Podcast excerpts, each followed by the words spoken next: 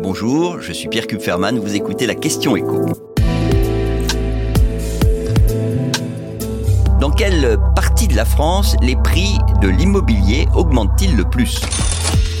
Les Français ont envie de mer et donc c'est dans les stations balnéaires que les prix de l'immobilier continuent à nettement augmenter. On est, selon la dernière étude de l'AFNAIM, sur une hausse moyenne de 13% sur un an avec un prix moyen qui s'approche des 4500 euros le mètre carré, c'est-à-dire 50% de plus que la moyenne nationale. En un an, donc, les prix ont augmenté de 13%. Ça veut dire qu'ils ont augmenté quasiment deux fois plus que la hausse moyenne des prix de l'immobilier en France. Alors évidemment, il y a des différences relativement importantes encore entre les différentes zones côtières. D'une façon générale, retenez que de la Camargue euh, à Menton, donc Provence-Alpes-Côte d'Azur, on est à peu près à 5500 euros le mètre carré, c'est une moyenne. Si on préfère les stations balnéaires de la Nouvelle-Aquitaine, bah, les prix sont à peine plus abordables, 5300 euros. En revanche, ça reste un petit peu plus modéré sur la côte normande avec une moyenne qui reste toujours inférieure à 3000 euros le mètre carré et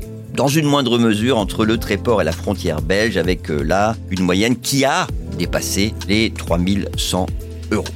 Cela dit, euh, quand on regarde l'évolution des prix, qu'est-ce qu'on constate? C'est qu'il euh, y a de très très fortes hausses depuis deux ans dans trois régions. Alors, la Normandie, où les prix étaient très bas, mais aussi euh, la Bretagne et la Nouvelle-Aquitaine, où désormais ils sont, vous vous en souvenez, particulièrement élevés. Et on peut dire qu'il y a quand même, de ce point de vue, eu un effet TGV, puisque depuis 5 ans maintenant, pour rejoindre les côtes bretonnes et Aquitaine, en TGV, bah, c'est nettement plus rapide. Donc ça a rendu la façade ouest de la France plus attractive.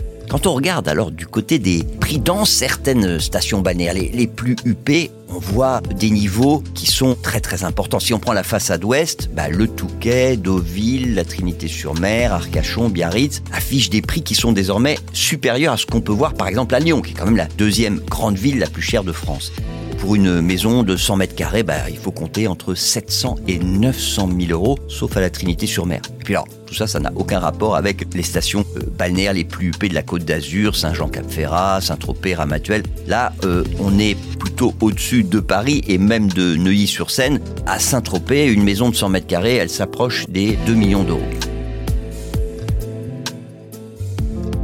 Vous venez d'écouter la question écho, le podcast quotidien pour répondre à toutes les questions que vous vous posez sur l'actualité économique. Alors abonnez-vous sur votre plateforme d'écoute préférée et n'hésitez pas à nous laisser une note ou un commentaire. À bientôt.